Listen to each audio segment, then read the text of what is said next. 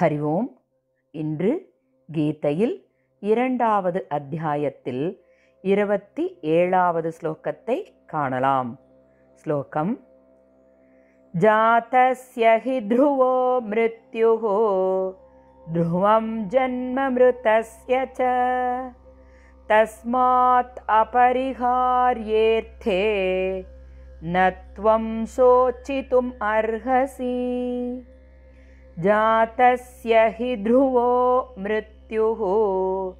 ध्रुवं जन्म मृतस्य च।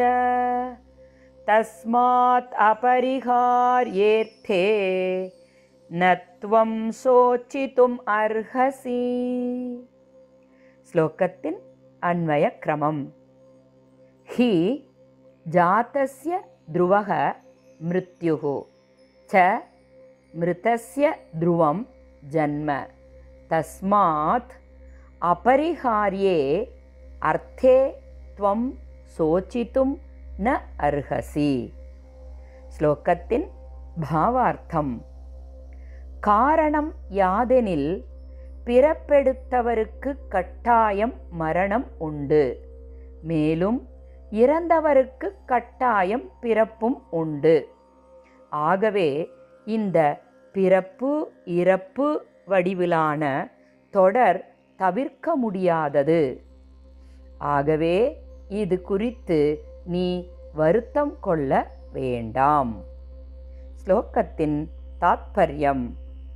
இங்கு இருபத்தி ஆறாவது இருபத்தி ஏழாவது ஸ்லோகங்களில் கூறப்பட்ட மாற்று கருத்துக்கள் உண்மையில் பகவானுடைய கருத்துக்கள் அல்ல.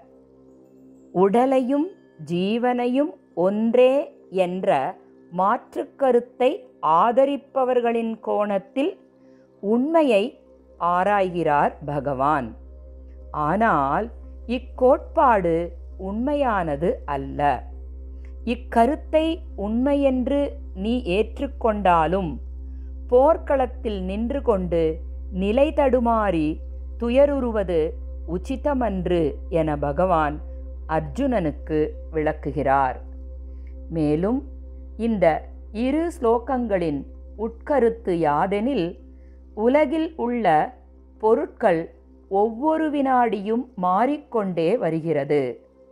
முதலில் தான் அடைந்த உருவத்தை விட்டு வேறு ஒரு உருவத்தை அடைந்து கொண்டு வருகிறது.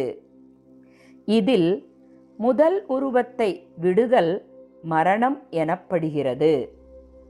வேறு ஒரு உருவத்தை ஏற்றல் பிறப்பு எனப்படுகிறது. இவ்வாறு எவன் பிறக்கிறானோ அவன் இறக்கிறான். எவன் இறக்கின்றானோ அவன் மீண்டும் பிறக்கின்றான். இந்நிகழ்ச்சி முடிவின்றி தொடர்ந்து நடந்து கொண்டே இருக்கின்றது.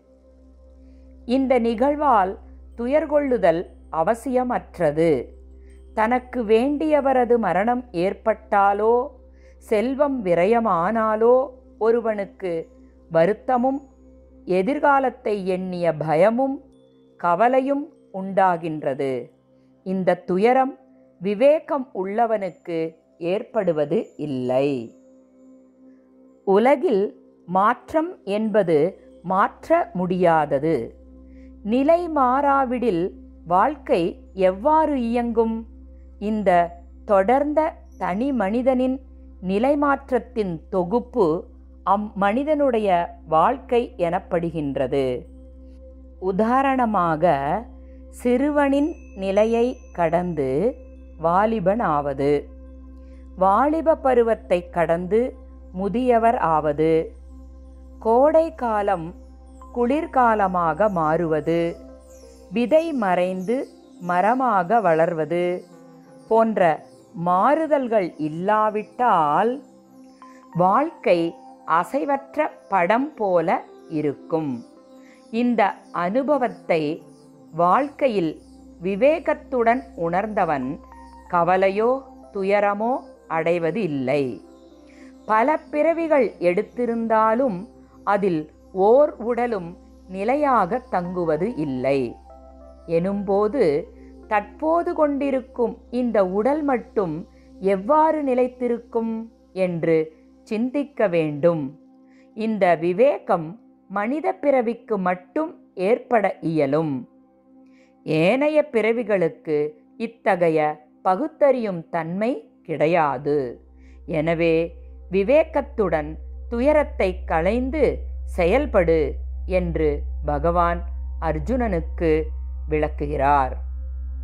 முந்தைய இரு ஸ்லோகங்களில் மாற்று கருத்துக்களை எடுத்துரைத்த பகவான் இனி பொதுப்படையான உண்மை நிலையை விளக்குவதை நாளை காணலாம்.